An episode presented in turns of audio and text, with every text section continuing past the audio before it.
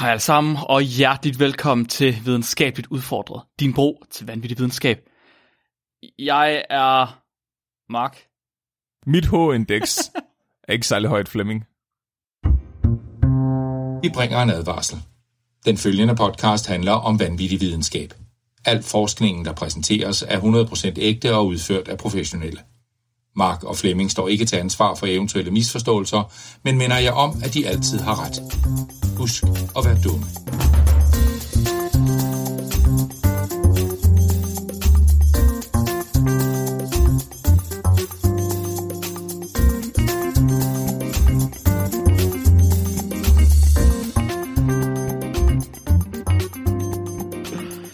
Jeg du, vi har lige siddet og snakket om, hvad det er, vi skal snakke om, og jeg er blanket fuldstændig på en titel i forhold til, hvad vi skal snakke om. Ja. Well, det er i dag, Flemming. Der er det videnskabelige artikler. Ja. Ja, videnskab, for, rent faktisk videnskabelige artikler for en gang skyld. Ja, så jeg havde jo sat mig for at øh, læse verdens bedste og verdens dårligste videnskabelige artikel. Ja. Og så var du sådan, åh Flemming, ved du godt, hvad det indebærer? Og der er jo mange parametre, man kan kigge på. Og bla, bla, bla. Så tænkte jeg, hold kæft, Mark. Så snakker altså, vi bare om parametre. Okay. Så snakker vi bare om, og så Okay. begyndte, jeg, så begyndte jeg at kigge på det. Så fandt jeg sådan en ret, der er ret mange meninger om, hvad verdens bedste artikel er. Okay. Og det gik bare op for mig, hold kæft, hvor er det egentlig lidt kedeligt. Det må Mark gerne snakke om på et tidspunkt. Fordi det, det er sådan noget, Mark han synes, der er mega spændende. Nå, okay. Det er, sådan noget, det er jo alt sammen sådan noget, altså okay, så en videnskabelig artikel er jo det, en, en forsker eller en forskningsgruppe udgiver, når de har opdaget noget, eller når de har, når de har udviklet en ny teknologi, for eksempel.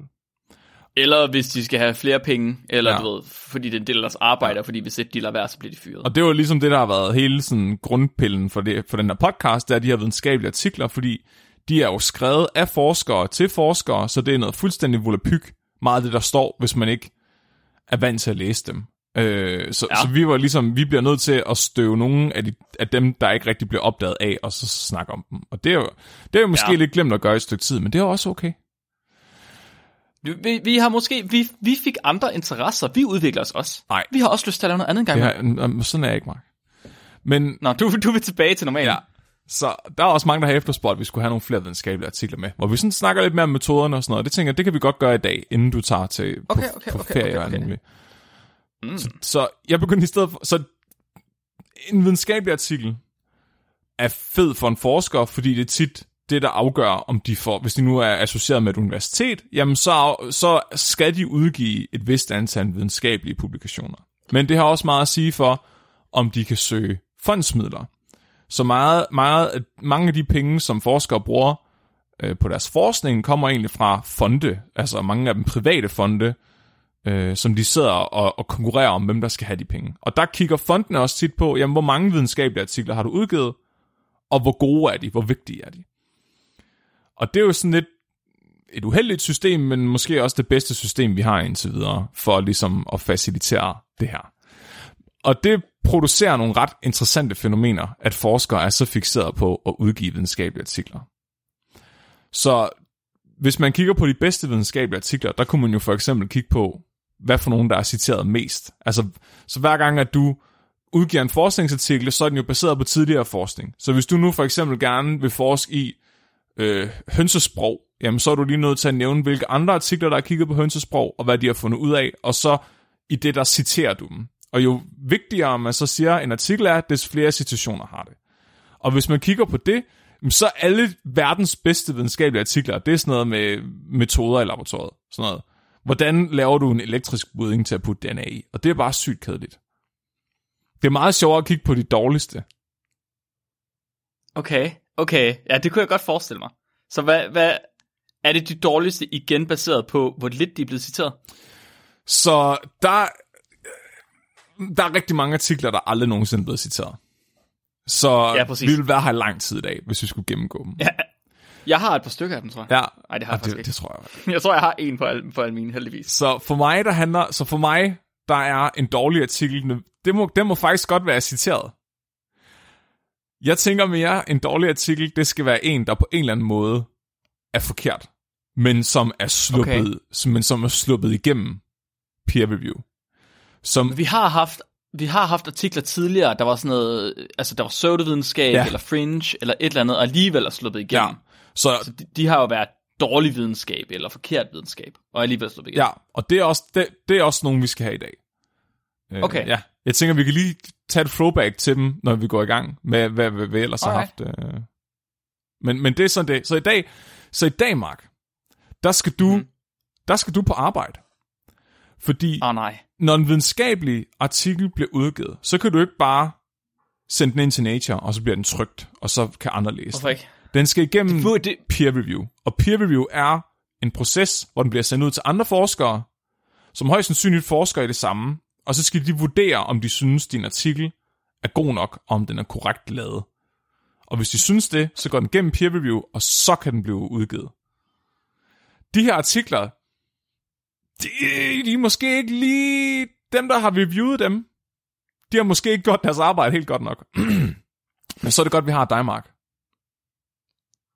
Fordi skal jeg review dem i dag? du, juridisk set, der er du den højst uddannede på, på podcasten. Du er noget længst med din PhD.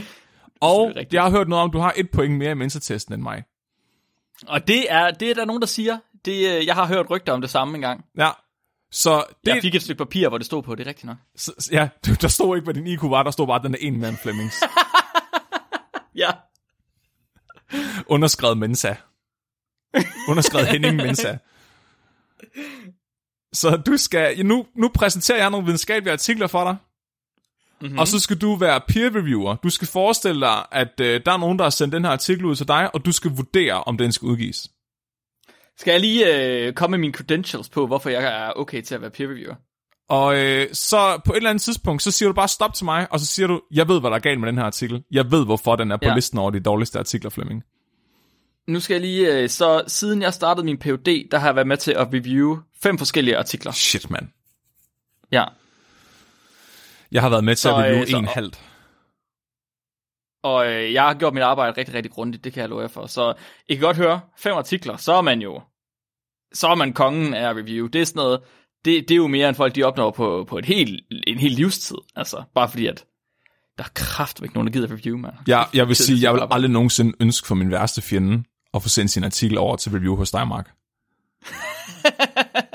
Fordi du er, hvis der er nogen, altså, du er nok en af dem i verden, der har læst flest dårlige videnskabelige artikler. Så du, du kan Ja, bare det- ja. lugte blod på kilometers afstand. Det er faktisk, okay, hvis, hvis jeg lige må være real, det er faktisk, det er faktisk rimelig svært at review. Så først og fremmest fordi, at jeg, altså, på en PhD er man ikke særlig lang i sin forskningskarriere, så ens erfaringsniveau, det er det samme, som hvis du er lærling. Så, så man ved ikke specielt meget om alle mulige mærkelige ting. Det er både en god og en dårlig ting. Det betyder, at du stiller en masse spørgsmål, som erfarne ikke nødvendigvis vil stille, som er gode at få stillet. Mm-hmm. Men det betyder også, at du nogle gange kan fremstille dig selv som rimelig dum, øh, ved at stille nogle spørgsmål, som er sådan et åbenlyse. Hvad er DNA? Og det er ikke alt...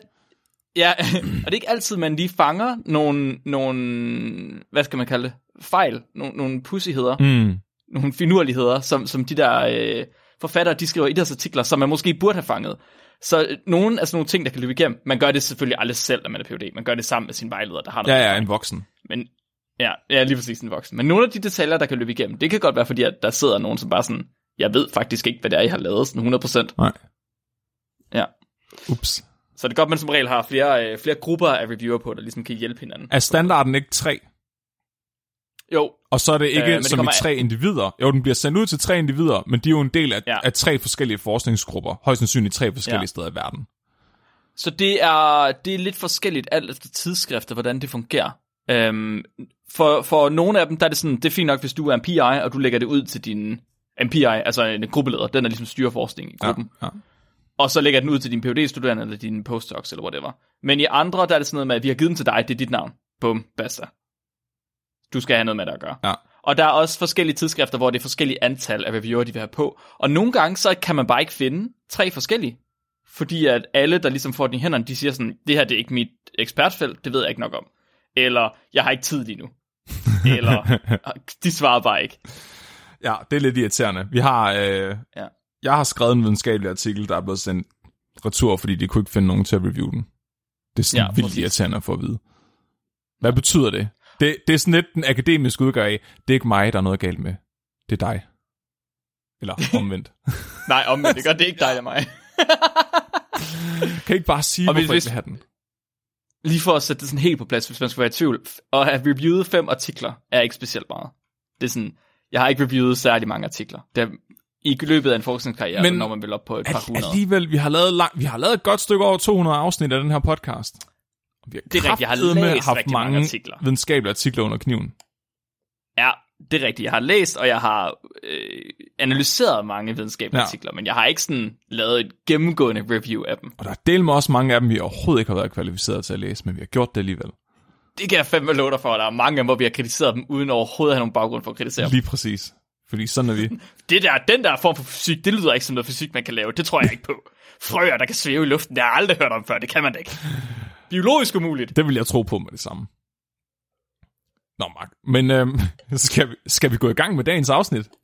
Åh oh ja, det kan du sgu da være, vi skal i gang med dagens afsnit. Så kommer jeg... Fortæl mig om nogle ins- dårlige artikler, Flemming. Indsæt jingle her. Tuff. Ja. Ja, så jeg har prøvet at vælge nogle artikler, som jeg håber, at du ikke har set før, og som jeg ved, vi ikke har haft med i podcasten før. Det var faktisk ret svært at finde den her liste, fordi mange af de videnskabelige artikler, som er kendt som de dårligste videnskabelige artikler nogensinde, har vi haft med. Så Ja, den, jeg skal lige så sige, dem har vi haft før. den, der bliver nævnt rigtig tit, det er den øh, artikel, der, som Nikolaj havde med, som simpelthen etablerede hele anti-vaxxer-bevægelsen. Øh, som var Ah, en artikel, der havde forkert statistik, som havde øh, var, var finansieret af anti-vaxxers, og som konkluderede ting, der ikke kan konkluderes ud fra resultaterne. Og så ledte den så til at sige, at der er en sammenhæng mellem vacciner og autisme. Den er Var det blevet, den, I havde sammen, efter jeg tog afsted? Nej, Nikolaj har haft et anti afsnit for længe siden. Jeg kan ikke huske, hvad han hed, ham forfatteren faktisk. Det er lidt pinligt.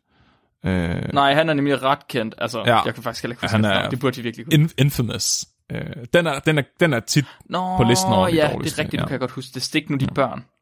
stik nu Den der børn. 312 er det. Den er, ret, den er ret god kandidat til den dårligste. Det her det er nogen, mm. der er dårlige, øh, som ikke... De er ikke nogen, vi nødvendigvis vil have... Der er ikke et gods nok på dem til, at de kunne være et helt afsnit, men, men som i en øh, liste over elendige artikler, så, så er den rigtig god. Og de er elendige på hver... Okay. De er dårlige på hver sin måde. Er du klar til den første artikel, Mark? Kom man. Den første artikel, vi har til review i dag, den er, øh, titlen er Biomechanical Characteristics of Hand Coordination in Grasping Activities of Daily Living. Og den har vi fået indsendt i år 2016, så det, det er på tide, vi får den reviewet. Wait, what? Har vi det? ja, den 5. januar 2016. Ja, okay, okay. Jeg troede lige, du mente, at en lytter. Jeg var sådan, vi startede ikke podcasten før i 18. Nej, jeg forstår det. Nej, ja. ja. Den blev indsat til, Ja. ja. uh, til review Ja. ja. i, i 16. Vi har forfatterne Ming Jin Liu, Sai Hua Xiong, Le Xiong, Xiao Lin Huang. Uh, kan du ikke lige oversætte titlen? Som hvad, hvad, hvad almindelig dansk? Jo. Øh, vi skal lige have med, at øh, det journal, vi har med at gøre her, det er plus one. Plus one har en impact factor uh. på 3,24 til. Jeg troede, den havde meget højere. Der kan man bare se. Du kan prøve at google Har vi det. snakket om impact factors før? Ja, jeg har lige googlet. Så en, øh, 3,75. en impact factor, det er så et, når du indsender en videnskabelig artikel, og den skal publiceres, så sender du den til et videnskabeligt journal. Det kan for eksempel være Science eller Nature, som er de to mest prestigefyldte. Og de er simpelthen bare nogle røvhuller, som siger, at du skal betale os 60.000, og så trykker vi din artikel, og så får vi penge for at trykke din artikel, som du selv har betalt for at lave over de sidste tre år. Mm-hmm. Det der er med journals, det er, at de, de er ligesom, øh, det er ligesom i dating. Så hvor meget, øh, hvor, hvor høj kudos får du for at, have, at gå tur i, i, byen med den her fyr? Hvor godt ser han ud? så Nature for eksempel, de har meget, meget høje standarder for, hvad de udgiver. Og det betyder, at de videnskabelige artikler, der bliver udgivet i Nature, de bliver altid citeret og brugt rigtig meget af andre forskere. Men det har også en, en, en revers øh, effekt. Det betyder, at hvis du har to videnskabelige artikler, de siger egentlig lidt det samme, men den ene er udgivet i Nature, og den anden er ikke, så vil du vælge at citere den i Nature, fordi den er jo bedre i kraft af at være i Nature. Så det er sådan en selvforstærkende effekt. Så en impact factor beskriver egentlig bare i gennemsnit, hvor meget bliver de artikler, der er udgivet her, egentlig citeret af andre forskere. Så en imp- Det er, su- det, det er et super åndssvagt tal, fordi måden, de regner det ud på, det er, at de tager antallet af citationer fra Ja. alle artikler, der er i det tidsskrift, for et år, og så deler de det med øh, summen af de publikationer, der har været for året før, og for to år før. Okay. Og det er et super mærkeligt tal, jeg aner, og så får de en impact factor for det år, som så er antallet af citationer. Det, det, det, er sådan- det burde lidt være citationer per publikationer, men det er citationer per publikationer for to år før det år, vi kigger på. Ja. Super mærkeligt. Og det tal, det, det kan jo aldrig nogensinde, du ved, det er ikke sådan, at man kan vurdere det på en skala fra 0 til 1, eller fra øh, 0 til 100, eller sådan noget. Det er et tal, der kan være virkelig, virkelig, virkelig lavt, men det kan også være gigantisk højt, hvis er, at du bare har virkelig mange citationer, ja. og ikke særlig mange øh, videnskabelige artikler. Ja. Ja. Det er skørt, og det er også, øh, ja, det er lidt uret, det er også uretfærdigt at måle, hvor god en artikel er, på hvor meget den er citeret. Mm-hmm. Og det kommer vi også til at se i dag, fordi der er jo nogle af dem her, der er citeret rimelig meget. Øhm. Men, men ja, hvis du nu forsker i et eller andet meget, meget obskurt, hvis du forsker i en eller anden svamp, som der kun er to andre, der forsker i hele verden, så bliver den jo ikke citeret, ja. fordi der er kun to andre, der forsker i det. Så selvom den videnskab, du har lavet, er banebrydende og virkelig god, så er det ikke sikkert, at den bliver citeret. Til gengæld kan du lave noget, virkelig noget affald, men som er inden for et eller andet bullshit, og så bliver den bare citeret her meget. Ja, dem har vi også nogle af i dag. Ja, Sådan, så nice. titlen Biomechanical Characteristics of Hand Coordination in Grasping Activities of Daily Living er oversat egentlig, hvordan, hvordan fungerer vores hænder som en biologisk maskine i vores dagligdag. Ja, hvad er biomekanikken, når vi griber fat i ting? Ja. Ja. Deres øh, abstract handler egentlig bare om, hvordan at de synes hænder, de er fucking seje. De kan holde fast ja. I ting, og de kan klemme på ting. Alt muligt sådan noget agtigt. Nå, Øh, alt muligt. Ja, de var alt, de, Men de- de kan holde fast i alt muligt. Hold da kæft på agurker. Øh, det står der faktisk ikke lige noget specifikt om. Okay, tofu. Jeg er ikke sikker på det. Nej, det ved jeg faktisk heller ikke. Jeg ved ikke, om det kan lade Ej, sig. okay, hvad skriver de? Hvad kan de holde fast i? Jamen, de har faktisk en rigtig flot figur med, fordi de, de laver faktisk nogle eksperimenter for at finde ud af, hvad hænder kan holde fast i. Okay. Øh, så de får fat i 15 mænd og 15 kvinder. Ja. De er en gennemsnitsalder på 25 år. Og i, lige i det her eksperiment, der er det faktisk rigtig, rigtig relevant at sørge for en meget specifik ting, der står mit hjerte nært. De sørger for, at det ah. Kun er højrehåndede individer, de har ja. Med i studiet. Det er klart. Det er klart. Og de finder ud af, at de er højrehåndede, ikke ved at spørge dem, men simpelthen ved at lave en test, for at teste, okay. om de er højrehåndede. Kan du huske, vi har ikke haft det her med på podcasten, men kan du huske, jeg tror måske det er et helt år siden, at jeg øh, sendte en artikel til dig, Nikolaj, Mm, som var en artikel, hvor man rent faktisk, øh, der var, skulle forestille være guldstandarden for, hvordan man testede, om man var højre eller venstre hånd. nej, det kan jeg ikke huske. Jo, der er en artikel, der rent faktisk har- altså, angiver, øh, udgiver sig for at være guldstandard for, hvordan man finder ud af, om man er højre eller venstre hånd. Men jeg mener også, at de har, øh, de refererer Så til... mit spørgsmål er, mit spørgsmål er, hvad er deres reference til den test der?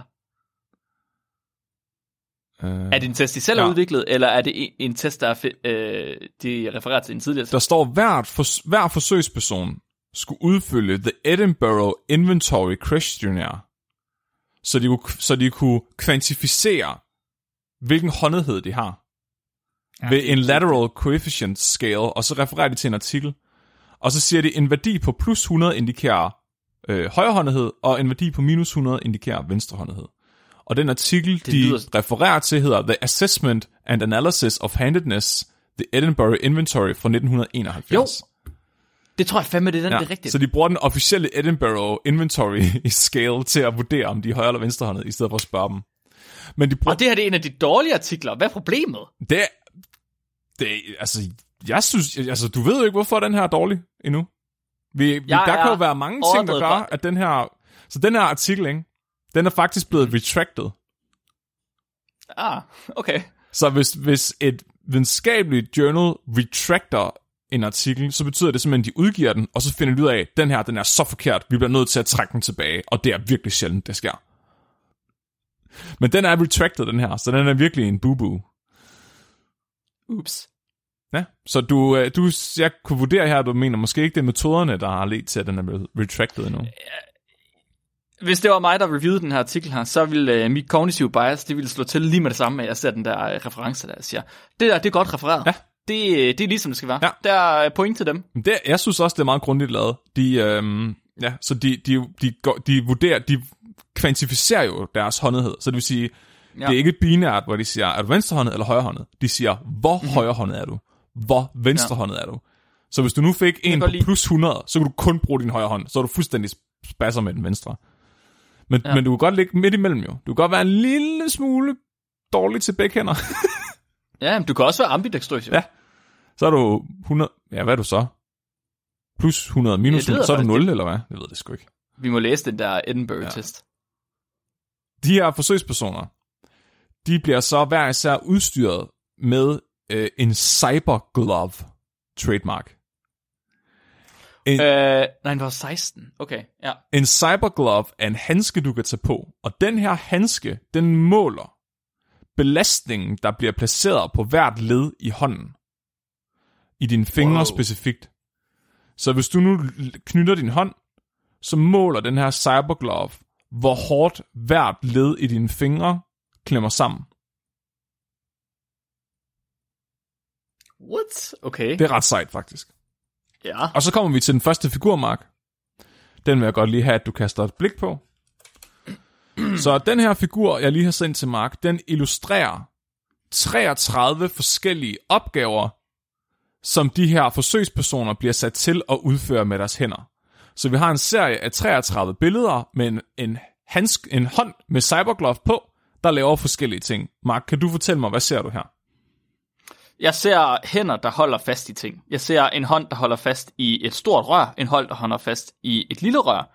En hånd, der holder fast i et mellemstort rør. En hånd, der holder fast med sine tommelfinger øh, trukket opad. Og en, der holder fast i en bold. Og en, der holder fast i en disk. Og en, der holder fast i en disk med fingerspidserne. En, der spiser på spisepinden. En, der klipper med en saks. En, der... Wow, der er mange forskellige ting. Øh, der er meget holde en pinde. Ja. Der er meget holde en bold. Ja. Ja. Og der er også en, der holder kreditkort, kan jeg se. Uh. Ja. Kan du læse øh, kontonummeret? Nej, det kan man ikke. Satans. Kan du se noget, altså ja, er der noget sådan, der er i øjenfaldende her? Er der Noget sådan, du tænker, I øjenfaldene. altså det behøver ikke være noget, jeg spørger, du er reviewer, Mark, så altså, Umiddelbart nej. Altså det jeg ser, det er en, en samling af eksempler på øh, positioner, som hånden kan have i ting, den gør til dagligt. Ja. Når den tager fat i ting. korrekt. Ja, men, ja, men det, øh, ja. Det er, det er meget grundigt, vil jeg sige, af dem. Ja, At de kun det vil jeg beskriver, fordi det ville virkelig være en nederen artikel at læse, hvis de havde beskrevet de her 33 billeder med ord, og du så skulle prøve at, at følge deres data. Ja. Men den er faktisk, den her figur er ikke en del af deres hovedartikel, så det er faktisk et, et supplementary, så du vil ikke se den i artiklen, hvis du læser den. Du vil være nødt til at gå ind og finde den. Ja, det, det, det er måske okay. okay. Det ved jeg ikke. Det, det kommer an på, hvad det ellers skal skrive om. Okay, jamen uh, Mark, de øh, får dem til at udføre alle de her 33 opgaver med Cyberglove på, og så øh, begynder de at kortlægge relationerne mellem fingrene. Så det vil sige, hvis øh, langefingeren gør det her, hvad sker der så med de to andre fingre, og så videre, for ligesom at se, om der er nogen sammenhæng mellem, hvordan fingrene de opererer. Og der, Okay, det er faktisk... Det synes jeg er interessant, fordi nu... Jeg spiser meget med spisepinde her i Singapore, fordi du ved, det gør man. ja, Man har ikke rigtig så meget andet. Og når jeg spiser med spisepinde, så spænder jeg helt vildt meget i min lillefinger, selvom jeg ikke bruger min lillefinger. ja, Jeg bruger jo kun de øverste Ja, ja, fire ja. fingre til at holde på de her spisepinde der. Men jeg spænder virkelig meget i min lillefinger. Ja. Ja. Det er sådan noget, de har kunne måle. ja, ja, ja ud lige præcis. Ja, men fordi det, Ja, det kan jeg også huske, det gjorde jeg, da jeg var i Japan. Og det var sådan, at japanere kiggede på mig og spyttede ned på gulvet, når de så mig spise med pinden, fordi det var så barbarisk. Åh, oh, shit. Okay, måske ikke af, hvordan jeg... sp- Ja, der var nogen, der spyttede efter mig på toget, men det var ikke på grund af måden, jeg spiste med spisepind. Det var bare fordi, du var sådan en stor angmo. Der var en... Øh, ja, nej, okay. Så ma- de, øh, de begynder at tage det her data fra øh, Cyberglove, og så udregner de en mean movement coordination imellem fingrene. Og her ser du formen for mean movement øh, coordination, forkortet MMC. Fy for satan. Fy for... Der er nogen, der falder i søvn på, på en lommeregner. ja, Hvad fanden sker der her? okay, okay, okay. Så det er... Øhm, det, er en, det er en vektor, af tre forskellige øh, for, formler, som er øh, summer af summer Af brøker. af, af brøker. Ja. Ja, og så er det enten lige et, lige to eller over to. Jeg forstår ikke, hvad det betyder. Det, for mig er det der, øh, det, det, det der er det, som vi vil få, når vi kommunikerer med aliens. Du ved, signalet, vi får ned, det vil se sådan der ud. ja. Eller noget... Øh, hvis du skulle virke klog over for nogen, så ville du bare sådan sidde og kigge på den der formel, og så ville de tro. Og det virker, det virker. Ja. Ja. Hvis det der, det stod i en øh, videnskabelig artikel, så er det sådan, ja, okay, okay, okay, der er nogen, der har lavet os Ja. ja. matematik, hva'? Altså, hvis jeg læste den her artikel, og jeg reviewede den, og jeg nåede til den der formel, så havde jeg bare sprunget den over. Jeg stoler blindt på den her formel. Der er noget matematik her. Ja. Hvis jeg reviewede den, så skulle jeg læse, hvad det var, de havde lavet med matematik her. Jeg vil nok ikke forstå det alligevel. Nej, okay, men jeg vil gerne læse det op for dig, hvis du vil vide det. Altså, du skal bare Nej, spørge ind, jeg, skal dig, nok, altså, jeg hvis, gider ikke høre det. hvis, jeg har artiklen foran mig. Hvis der er noget, du vil vide, så siger du det bare. Jamen, jeg vil ikke høre det. Nej, okay.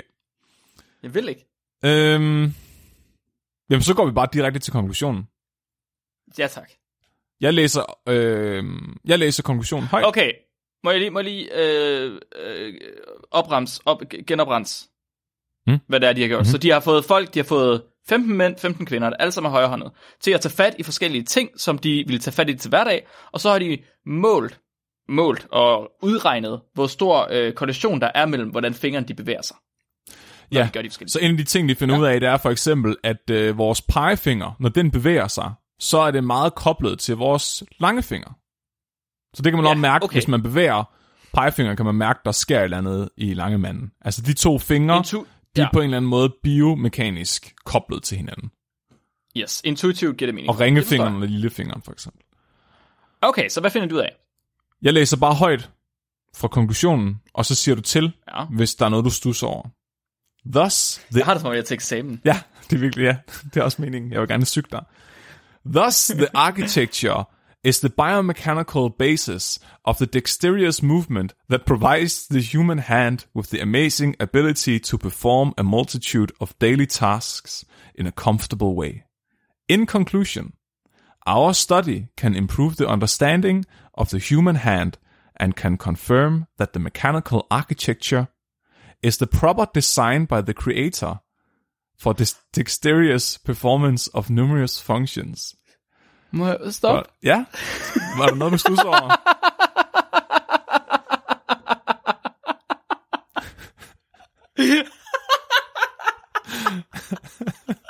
bruger de, bruger de deres eksperiment til at, til at prøve at påvise, at vi er et produkt af intelligent design.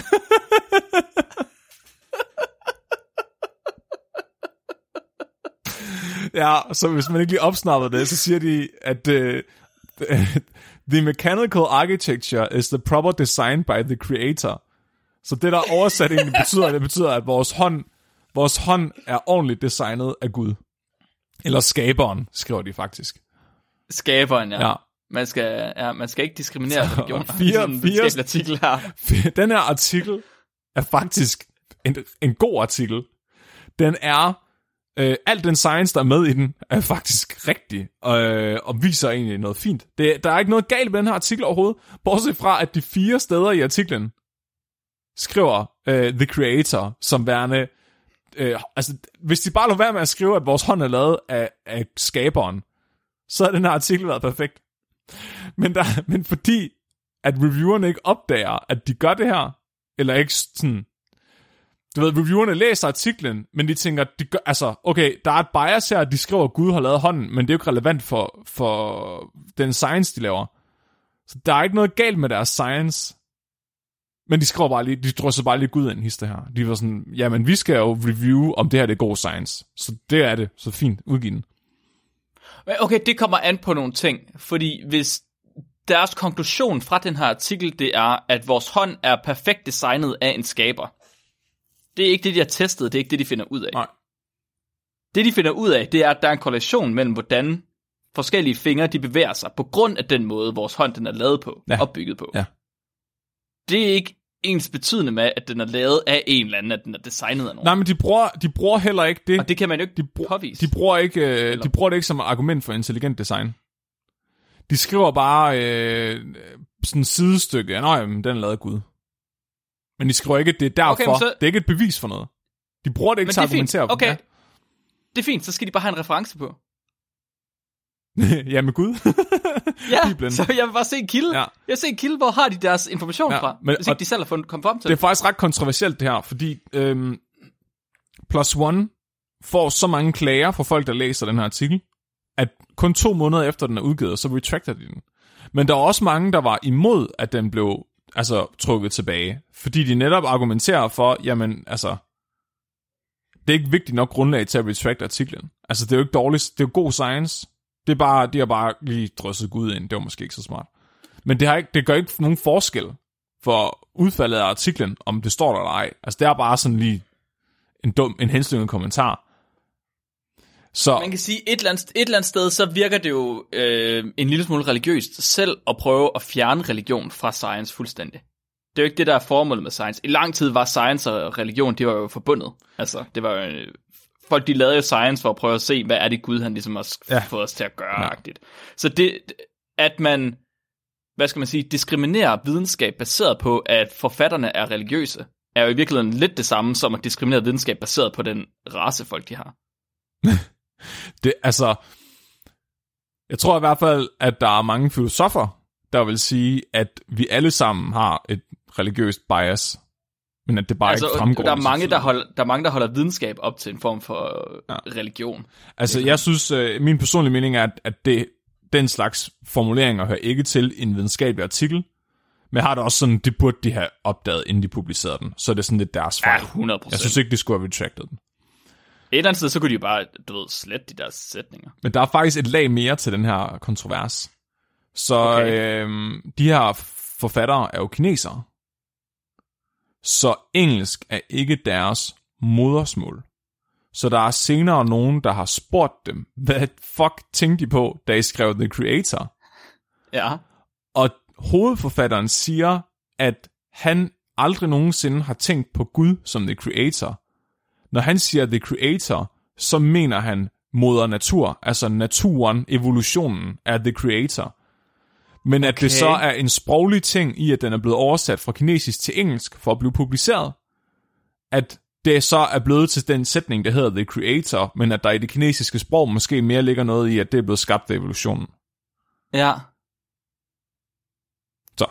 Er det, er det, er det, så spørgsmålet så, om det er sandt, eller om det er en eller anden form for øh, redningssætning, Ja. han ligesom har fyret af bagefter. Det, er jo, det finder vi nok aldrig ud af. Nej, det gør vi nok ikke. Cool. Så, Okay, øh, på en, så den, var, ja. den, var, den er smidt i skraldespanden baseret på øh, religion. den, ja, den er baseret på, at der står noget med Gud i den. Øh, Godt. Væk med det lort. Ja. Fedt. Jamen, altså, Nej, det mener jeg selvfølgelig ikke. Den næste, er du klar til den næste artikel? Kom med. Den her artikel, den hedder Female Hurricanes are deadlier than male hurricanes. Ja, det har jeg tit tænkt på, ja. Så øh, Det, øh, for mig, det er faktisk, det er noget, jeg, det, det lyder som en af de artikler, hvor det er, man godt ved det, intuitivt, men der er bare ikke nogen, der har testet det. ja, altså kvindelige. Ja. orkaner er mere dødelige end mandlige orkaner. Det er klart. Mm-hmm. Den er udgivet i øh, PNAS. Ja, PNAS har faktisk en impact factor på 12,3. Det er okay. Det er sådan semi-højt. 12,3 er ret højt. Ja, det bliver man ret tilfreds med at smide. Man plejer at sige, hvis, hvis det er over 10, så, så er det virkelig godt. Ja. Ja. Så det her det er en virkelig god artikel. Hvis du kigger på, hvordan... Well, Hvis du kigger objektivt på, hvordan science fungerer, så er det her en rigtig god artikel. nej. Nej, det er ikke det, det siger. Det, den siger, det er, at det er en artikel, der er udgivet i et tidsskrift, der har en rigtig høj impact factor. Hvilket betyder, at artiklerne i det til tidsskrift ofte bliver citeret. Det, ja. Nu skal vi lige være videnskabelige omkring det her, Flemming. Vi har fået indsendt den her artikel den 3. februar 2014. Øj, der har vi fandme også sovet på lavbærbladene. Øh, ja, så jeg tænker, at vi tager den bare lige hurtigt, og så, øh, så kan de få lov til at, at fortsætte med deres akademiske karriere. Ja. Den her artikel bygger på en hypotese. Findes der et gender bias, når folk vurderer, hvor farlig en orkan den er? Så i USA, der navngiver man jo orkaner. Ah. De vil undersøge, om en, hvis en orkan får et mandligt navn, i stedet for et kvindeligt navn, anser folk så orkanen for at være mere farlig, for eksempel. Så Men navngiver man ikke øh, tilfældigt? Er det ikke sådan, hver anden er mand, hver anden er kvinde? det er sådan rimelig random, jo. Øhm, og det er det, fordi kan hvis nu folk synes, en mandlig orkan er mere farlig end en kvindelig, når de hører om den i nyhederne, så kan det være sandsynligt for, at de evakuerer den lavere eller højere, hvis det nu er en mandlig orkan. Så de har kigget, de vil gerne kigge på dødeligheden af orkaner. Fordi hvis det er rigtigt, så burde en, en orkan med et kvindenavn være mere dødelig end en orkan med et mandenavn. Fordi der er færre, ja, der evakuerer. evakuerer. Der er ikke folk flygter ikke. De ja. tager den ikke lige så alvorligt, fordi det har, den har et kvindenavn. Men det, det jeg spurgte om før, det var, er det ikke, kører man det ikke sekventielt, sådan at når du har haft en kvinde, så skal den næste være en mand, og så skal den næste være en kvinde, og så skal den næste være en mand? Øh, jeg ved Hvordan faktisk ikke, om der er system i, hvornår det, hvad, altså, hvad navngivningskonventionen er nu. Var, var der det dengang? Hvad siger du? 14. 2014? Var der det, ja. Så øh, du er faktisk allerede, du er virkelig hurtig her, Mark. Er jeg det? kan fortælle dig, at indtil 1979, ja. der fik orkaner kun kvindelige navne. Okay. Hvor efter 1979 begyndte man både at give dem mandlige og kvindelige navne i USA. Jeg kan se, øh, hvis man lige googler det, mm-hmm. så er der en liste med 21 mandlige og kvindelige navne, der bliver øh, roteret hvert 6. år. Du er, du er inde på noget allerede. Det, den her, den, der, okay. der er du sgu meget hurtig. Så uh, de får fat i nogle kodere, kalder de det, øh, som simpelthen sidder og vurderer, øh, hvor farlige orkaner, altså dødeligheden af orkaner over de sidste 60 år. Okay. De indsamler en hel masse data om alle de her orkaner. De her koder, de ved ikke, hvad det er, de kigger efter. De får bare at vide, lav et Excel-ark, hvor der står navnet på orkanen, hvor mange der er døde, blam blam blam blam blam. Okay, så det, det er databehandler. Ja. De, de sidder med det her data og indsamler for de sidste 60 år. Faktisk mere end 60 år. De skulle så rate øh, på en skala fra 1 til 11, hvor maskulint eller feminint navnet på orkanen var. Ja. Mm. Efterfølgende skulle de så vurdere på en skala fra 1 til 11, hvor mandeagtigt og kvindeagtigt navnet på orkanen. Hvad er forskellen på, på hvor maskulint og feminint der er, hvor mandeagtigt og kvindeagtigt der Det står der ikke noget om i artiklen. Ej, okay. De brugte okay. så gennemsnittet af de her to tal på at udregne et Masculine Feminine Index, kort, øh, forkortet MFI. Så det vil sige, at hver orkan, hvert orkannavn har fået en score, der vurderer, hvor, hvor maskulin, altså hvor, hvor, hvor meget et mandenavn, eller hvor meget et kvindenavn det er. Så for eksempel, hvis okay. man rated vores navn, så vil Fleming få en score på 11 på mandeskalaen, hvor Mark måske vil få et ja. på 6. Ja, det tror jeg, øh, ja. Så det, det er meget omhyggelig databehandling. Det er ikke bare sådan binært uh, mand- eller kvindenavn, det er sådan, hvor mandig er, hvor mandig er den her orkan. Ja, det, det... Hvor mange var det, du sagde, de havde fået til at gøre det? Det var ni personer, der havde gjort det her. Ja, det var ni personer. Og hvilke køn var de personer? Det står der ikke noget om. Nej, okay. De var, men de var bare alle sammen programmører en eller nat. Det står der ikke noget om. Tilbage i 2014? Ja. Og måske før 2014? Ja. Okay, så øh, vi kender allerede nu til en form for kønsbias inden for programmering, så hedder der er højst sandsynligt en del flere mænd der. Så det er højst sandsynligt, rent mænd, de har fået den. Det står der ikke. Så den, det står der den, ikke noget om. Den MFI, de har fået lavet, er måske en lille smule biased. Okay, så øhm, det her, så dem, der har udgivet den her artikel, der er ikke nogen af dem, der er, altså, hvad hedder det, der forsker i vejr. Metrologer. Metrologer. Der er ikke nogen, der er metrologer, der er ikke nogen, der er geologer, der er ikke nogen af dem, der er historikere, og der er heller ikke nogen af dem, der er data, data scientists. De er, øh, er de? de er over i soft sciences, så det er sådan noget gender studies og øh, økonomi og sådan noget. Okay, økonomi er måske ikke så grund. soft, men det er sådan gender bias ja. inden for økonomi, at det hovedforfatteren vist nok forsker indenfor. Okay, men så har de vel en, en god grund til at lave deres MFI, deres Male-Female Index. Øh, fra, de må vel have nogle artikler, de kan referere til, som har gjort det i forvejen, som har vist, at de virker. Det mener jeg faktisk ikke, de gør, nej. Øh, men nej, de er også, de også, de, de er også øhm, så når du siger, du, når du siger koder inden for øh, for eksempel det her forskningsfelt, så det kan godt betyde noget andet, end det vi nødvendigvis associerer med kodning. Så Cecilie, øh, min kone, hun sidder og koder nogle videoer lige nu fra noget undervisning. Og når de siger koder, så betyder det, at de ser videoerne, og så skriver de på hvilket tidspunkt sker der hvad. Så, så sidder de og kigger efter, okay, hvor tit er der nogen, der piller næse? Og så, hvis du skriver alle tidspunkterne, der er nogen, der piller næse i videoen, så har du kodet den for næsepilling. Så du behøver ikke at være Okay. programmør for at gøre det. Nødvendigvis. Men, du, Okay. skal, men du, du skal følge et sæt regler for, hvordan du koder videoen. Og så bliver det også eftertestet. Så der er flere andre koder, der gør det samme, så du er sikker på, at alle vurderer, at der er ni næsepindinger. Skal man være trænet for at være koder? Ja. Ja I hvert fald Okay. i, det, i det projekt, hun er en del af, så skal man være. Okay, og så kan jeg godt se det. Ja. Så, så er det lidt noget andet, end det, jeg troede, det var. Ja. Vil du gerne, øh, skal jeg fortsætte?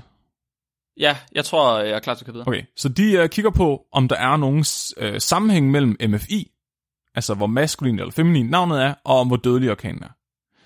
Ved gennemsnitlige og små orkaner, der er der ingen sammenhæng. Men ved store orkaner, der er en betydelig sammenhæng mellem MFI og dødelighed. Kvindelige, feminine orkaner dræber langt flere mennesker end maskuline orkaner, og de har signifikant data med en p-værdi på under 0,05. Fint. De konkluderer, at meteorologer burde give orkaner øhm, mandenavn for at redde liv, Ja, og så skulle vi også øh, uddanne noget mere i gender bias. Okay. Okay, Så de har jo, de har jo overtrådt en af øh, statistikkens øh, største regler. og hvad er det? Regler. Hvad er det? At øh, sammenhæng er ikke det samme som årsag. Det er en rigtig god pointe, Mark. Kan du lige uddybe, hvad det betyder? Altså, de har fundet en sammenhæng her. De har fundet ud af, at, at der er en sammenhæng mellem, hvilket navn orkanerne de får, og hvor mange de slår ihjel.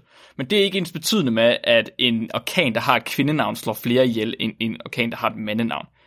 Øh, det kan være fordi, at der er en anden variabel, som de ikke har taget højde for, som i virkeligheden er årsagen, uden at vi ved det. Ja, så, og det er rigtigt. Det er, det er den ene af de to store fejltagelser, de laver her. Det er, de, de starter undersøgelsen med en hypotese, og så vil de bevise hypotesen. Vi tror, at kvindelige orkaner er mere dødelige. Vi vil gerne vise, at det er tilfældet. Hvis de havde lavet god videnskab, så havde de haft hypotesen, men så havde de gjort alt for at modbevise den så havde de taget, så havde de kigget på alle mulige andre ting også. Så havde de kigget på geografien af, hvor de forekommer, og de havde kigget på, hvilke årstal det her forekommer i. Og hvis de havde gjort det, hvis de havde lavet ordentlig videnskab, og de havde gjort alt, hvad de kunne for at modbevise deres egen hypotese, så den står så stærkt som overhovedet muligt, så havde de lige taget højde for det her med, med navngivningsreglerne. Fordi det var det, vi snakkede om tidligere. Alle orkaner havde kvindelige navne før 79. Det betyder også... Der var den. Ja, ja. fordi i, det er en af de ting, der er sket i USA siden 79, det er jo, at man er blevet langt, langt bedre til at forudsige, hvor orkanerne kommer, hvornår de kommer, så folk kan evakuere i god tid. Man har konstrueret bygninger, så at de bedre kan modstå orkaner, og så har man generelt fået langt bedre sikkerhedsforanstaltninger, der forbereder folk på orkanangreb. Øh, angreb. så det betyder, Okay, at dødeligheden af orkaner i 79 og før var meget højere. Ja, så det vil sige, at de har en, en altså en, hvad kalder man det, en overflod, en overvægt af kvindenavn med meget, meget høj dødelighed, simpelthen fordi, at dengang man havde rigtig mange kvindenavn på orkaner, der havde man ikke de samme Ja, muligheder for at redde folk fra orkaner. ja, Og nu hvor man så har begge navn, så har man faktisk mulighed for at gøre dem øh, mindre slemme. ja, Så hvis de nu i stedet for havde taget data fra efter 79, Ja. kun data efter 79, Ja. så havde de kunne tage højde for den her evaku- nye evakueringsmetode. ja. ja. Og det, øh, der, er- så der har været meget rammeskrig omkring den her artikel også, og der har været rigtig mange vrede læserbreve, der er blevet sendt ind øh, til øh, PNAS, om hvor lort den her artikel er. Øh, så der er flere, der viser det her med, at hvis øh, man tager højde for øh, før og efter øh, 79, så er deres data ikke længere signifikant. De har så selv indsendt et svar til svarene, Mm-hmm. hvor de laver statistik igen, før og efter 79. Og de får signifikante data. Og det er simpelthen fordi, man kan lave noget, der hedder p-hacking. Det betyder, at du kan bruge forskellige måder, du databehandler på, indtil du får noget, der er rigtigt. Det du vil have. Og det, det, der, det de for eksempel gør, det er, at der er to orkaner alene, som er langt, langt mere dødelige end de andre orkaner. Og det er Sandy og Katrina. Og hvis du fjerner de her to fra deres datasæt, så er relevansen væk igen. Så er der ikke nogen forskel. Det er det, man kalder outliers i datasæt. Har du lyst til at forklare, hvad en outlier er, Mark? Mm, en outlier er jo et datapunkt, der adskiller sig øh, væsentligt, altså signifikant fra øh, størstedelen af data. Ja. Så, så data er normalt, hvis du indsamler tilfældigt data øh, af de fleste, af mange, de fleste fænomener, de fleste biologiske fænomener i hvert fald, så vil det være normalt fordelt, hvilket Ja. betyder, at der er et gennemsnit, og så er der øh, en fordeling omkring det gennemsnit, som er rimelig lige. Og hvis du så har en outlier, så er det en, der ligger helt ude i ekstremerne, altså helt ude Ja, i enderne af den fordeling. præcis. Så, så, Eller, ja, ja. ja, fordi de to... Der er meget lav sandsynlighed for at få dem. dødeligheden for de her to orkaner var så høj, at den trak dødelig, den gennemsnitlige dødelighed så langt op, at det blev signifikant. Ja. Så det er for eksempel, hvis man skulle vurdere gennemsnitshøjden på mænd, og ham der Watlow kom med i gennemsnitshøjden, ham der var 2 meter og 40 høj, fordi han havde en tumor i hjernen, så ville gennemsnitshøjden for mænd måske være 91 eller sådan noget. Men fordi Ja, men det, han er en ja, outlier, så repræsenterer han ikke den, altså, så vil man fjerne ham fra datasættet, og så vil den gennemsnitlige højde være meget mere realistisk. Ja. Giver det mening? Ja, så det er, fordi, det er fordi, at når man har sådan en som ham med, og man prøver at finde ud af, hvad gennemsnitshøjden er, så har man ikke den sande gennemsnitshøjde. Man har en gennemsnitshøjde af den gruppe, man kigger på. Ja. Og det man normalt gør, det er, at man prøver ud fra det og, og vurdere, eller inferere, at det, at det så er gennemsnitshøjden for alle mænd i hele verden. Ja, Men problemet er, når man har en outlier, så skubber man gruppens gennemsnitshøjde, så den Ja. ligger væk fra den sande gennemsnitshøjde. Ja. Så i virkeligheden, i verden, der vil der både være en gut som ham, hvad hedder han, Wonton, hvad den hed? Watlow. Watlow, Ja. undskyld. Der vil der både være en gut, som har Watlow, der var 2,40 meter, men der vil også være en anden dude, der var 1,10 meter i stedet for, som så vil trække gennemsnittet tilbage til den almindelige. Måske. Måske. Altså det vil Ja. der, statistisk så... set, så vil, så vil der ligge de to. Altså, grunden til, man, grunden til, man fjerner de her outliers, det er simpelthen, for eksempel, hvis det var højde. Det, det er rigtigt nok, at hvis du fjerner Wardlow, så får du ikke den sande gennemsnitshøjde af mænd i verden. Men, men det er nødvendigvis heller ikke det, du vil have. Du vil måske gerne have en gennemsnitshøjde, du kan bruge til at forudsige, hvor høje er mænd. Ja, ja, ja. Det var også det, jeg Ja, mente. Det ja. jeg mente. Så, hvis, Så- hvis du har ham med, Ja. så får du forskudt gennemsnitshøjden af gruppen for meget til, at du kan bruge det til at... til at, Vurdere til realistisk at vurdere, hvor høje, altså hvad sandsynligheden for, at højden er hos en mand.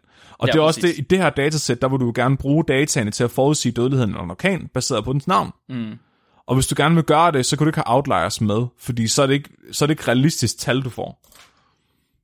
Okay, ja. Så der, der er et bias her. Så grunden til den her videnskabelige artikel var dårlig, er fordi der er et, der er et uh, confirmation bias. De går simpelthen hårdt ind på at bevise, at det de tror er rigtigt, i stedet for at modbevise det, de tror. Så det betyder, at de ikke de har, de har lavet noget, der ser rigtigt ud udefra, og kan præsenteres som korrekt videnskab, men de har ikke prøvet at modbevise det nok. Så det er, ikke noget, det er en meget svag artikel, som så selvfølgelig er forkert, når man begynder at prikke i den. Og klar til den næste. Ja, comment. Den næste artikel hedder Router. A methodology for the typical unification of access points and redundancy. Den her artikel, Mark, den har vi modtaget på et eller andet tidspunkt i år 2005. Okay. Det er et computer science paper, så du skal holde tungen lige i munden. Ja, det skal jeg. Jeg begynder bare at læse højt. Og så, øh, hvis du opsnapper det, du tror, der er galt med den her artikel, så øh, siger det bare til.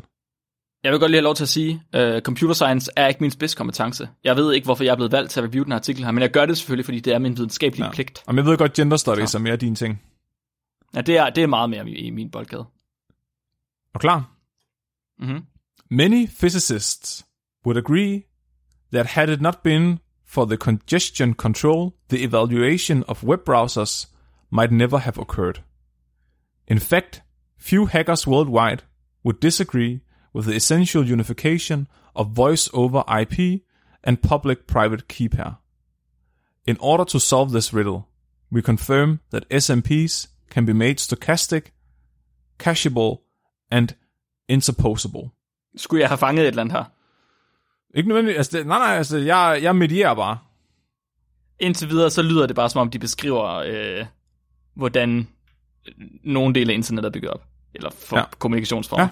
Okay, du får, okay. Okay. jeg prøver lige at læse, øh, jeg ruller lige ned og læser noget fra konklusionen for dig i stedet for så. Okay. Here, we motivated router, an analysis of rasterization, We leave out a more thorough discussion due to the resource constraints. Along these same lines, the characteristics of our heuristic in relation to those of more little known applications are clearly more unfortunate. Next, our algorithm has set a precedent for the Markov models, and we that expect theorists will harness Ruder for years to come. Clearly, our vision for the future of programming languages certainly include our algorithm. algorithm. Okay. Er, vil, vil de gerne Markov model? Okay, jeg forstår ikke. Jeg er ikke med.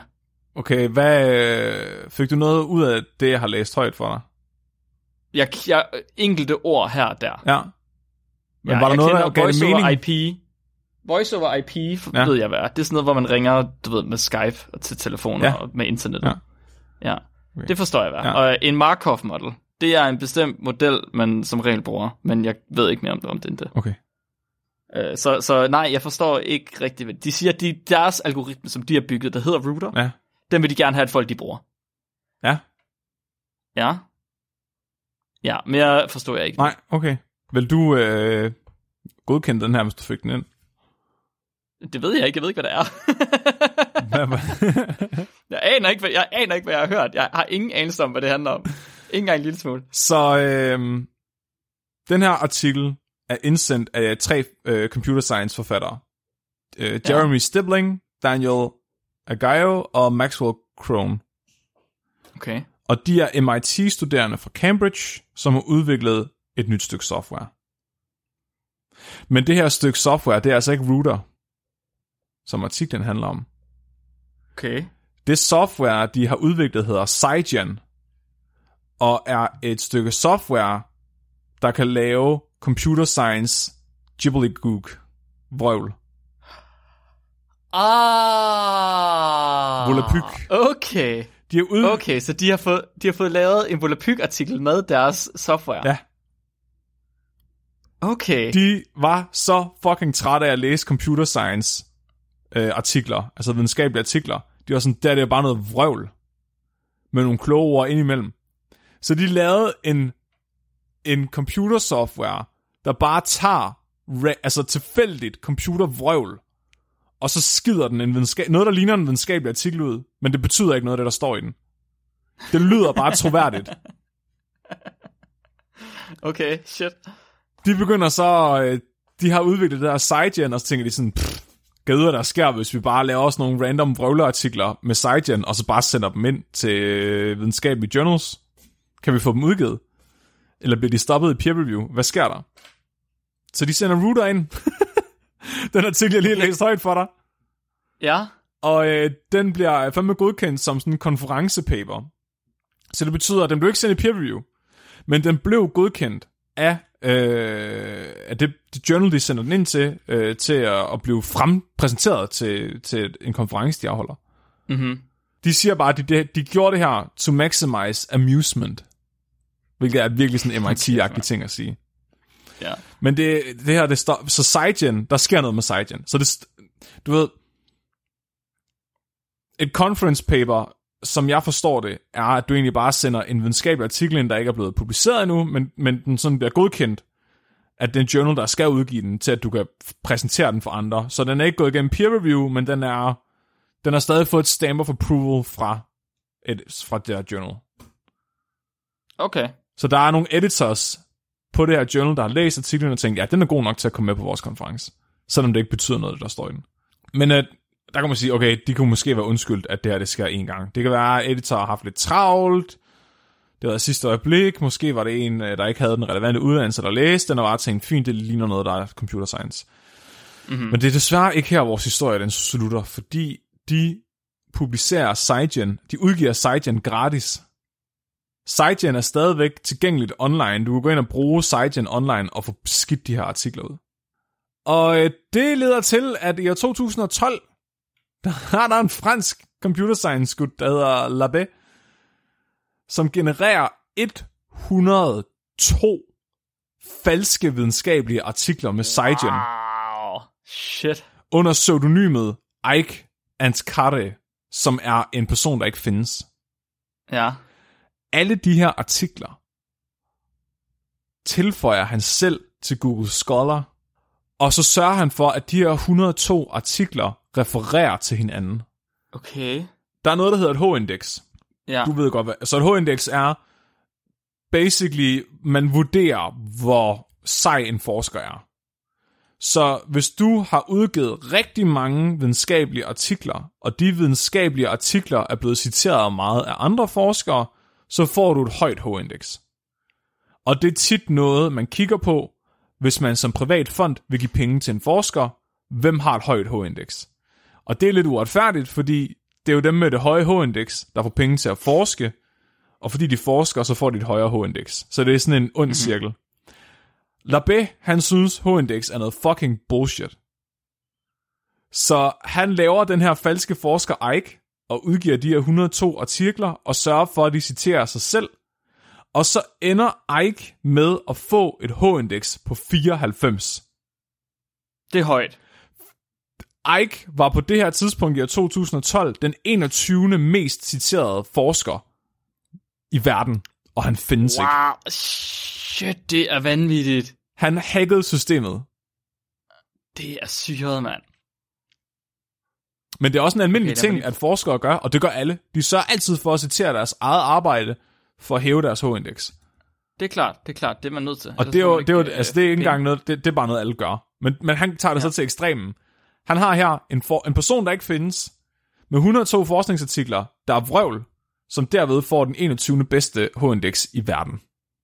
Det er nemlig syret, mand. Ja. Det, det stopper ikke her. Sejgen bliver virkelig... Øh, så der er rigtig mange andre, der har gjort det her også, hvor de, hvor de, hvor de laver en Sejgen-artikel, og så submitter de den til et journal, for at se, om det her journal opdager, at det er vrøvl, eller om de rent faktisk. Ja. udgiver den. Og det er også ligesom en måde at teste på, om et journal er noget værd. Og øh, hver gang folk gør det her, så, så gør de det altid under navnet Herbert Schlangemann. så hvis man nogensinde støder på en artikel, der er skrevet af Herbert Schlangemann, så er det øh, nogen, der har pranket med en falsk artikel, der ikke findes. At der er vrøvl. Så han er sådan øh, en mytologisk person, ligesom julemanden inden for forskning. Ja, det kan jeg godt lide. Det var jeg faktisk ikke klar over. Labé han finder også ud af at vende Seigen om, sådan så Seigen kan bruges til at identificere Seigen-artikler. Det er nice. Det er lidt uhyggeligt. Fordi i år 2013, der bruger han så den her omvendte Seigen-algoritme. Og han finder ud af, han finder 122 af de her conference papers, som er lavet af Seigen, som er blevet udgivet af Springer og, øh, hvad hedder den, IEE, International... Oh, Engineering, et eller andet. Ja, det er sådan en computer journal. Der er 122 artikler på tværs af de her to journals, som er lavet af Seigen. Og det var ikke det, man selv havde sendt ind, vel? Nej, Nej, han har ikke sendt dem ind, han har bare øh, tilføjet dem til Google. det her, er ja, det her det er ikke hans. Det er nogle andre, der har sendt dem ind. 16 af de her artikler er ved Springer, men resten, altså over 100 artikler, er blevet altså godkendt af IEE. Og det er stort set kun kinesiske akademikere. Åh, nej. Men de her kinesiske akademikere, de findes i virkeligheden. Så det her loophole med at sende dem ind som et conference paper, det betyder, at den ikke bliver sendt til peer review. Så der er ikke andre forskere, der behøver at læse den. Det er kun det her journal, der læser den. Men den får stadigvæk et nummer, du kan citere den for. Så det betyder, at du kan Så du kan stadig få et højere H-indeks. Ja, du kan stadig blive citeret for det her conference paper, selvom det ikke er gået igennem peer review. Så de Ja, her kinesiske akademikere har brugt det til at snyde deres H-indeks. For simpelthen at booste deres H-indeks. Fuck, det er lusket, mand. Ja. Ja. fordi conference paper er jo, er jo ikke, det er jo ikke særlig interessant. Det er jo ikke en, det er jo ikke en rigtig publikation. Nej. Det er jo ikke noget, hvor du ligesom... Øh, altså, det er jo det, det er bare en, en, en beskrivelse af, hvad det er, du har tænkt dig at sige på en konference, Ja. basically. Ja. Ja, og det er ikke nødvendigvis særlig interessant. Men du kan stadig referere til det i Du forskningsartikler. kan stadig referere til. Du kan også referere til hjemmesider, er sygt. altså, hvis det er det. Ja, ja. Ej, det er overdrevet, mand. Så øh, legenden siger, at Nature også har publiceret en af dem her. Okay. Gennem peer review. Fuck, det er pinligt. Øh, Men den artikel er så forsvundet jo. Øh, Men der er rigtig mange, der siger, at de kan huske, at de har læst den. Cover Den til er cover. forsvundet. Og na- Det forsvandt fra jordens Hvis- overflade. så det er lidt ligesom det her med Disneys hoved, der blev skåret af Frozen, ikke? Så Ja. øh, Nature har skrevet rigtig mange artikler om, hvor dumme Springer og IEE er for at have brugt SciGen. Så hvis du googler SciGen Nature, så kommer der kun de her artikler op. Så kan du ikke finde, Okay. så er det blevet begravet alt Ja. andet. Du skal sådan om på side 3 af Google, før du finder noget, hvor folk snakker om det på nettet. Det er så slemt, at øh, der er en chief editor for et andet øh, journal, der også har udgivet nogle af de artikler, der simpelthen bare resigner på stedet, fordi han er bare sådan, what the fuck? Hvad er det for et lortejournal, Shit. jeg er chef for? Det gider jeg ikke. Der findes også Arvix og Snarvix, som kan lave fysikartikler, som også ligger gratis på internettet, folkens. Det stopper ikke, Mark. I 2021 er der nogen, der gør det samme igen. Og den her gang finder de 243 SciGen papers. Der bliver ved med at komme flere af dem. Ja, de estimerer, oh, de estimerer, at hvis du tager en million papers, så er 75 af dem fra SciGen. Det vil sige 0,01% af alle videnskabelige papers er fra SciGen.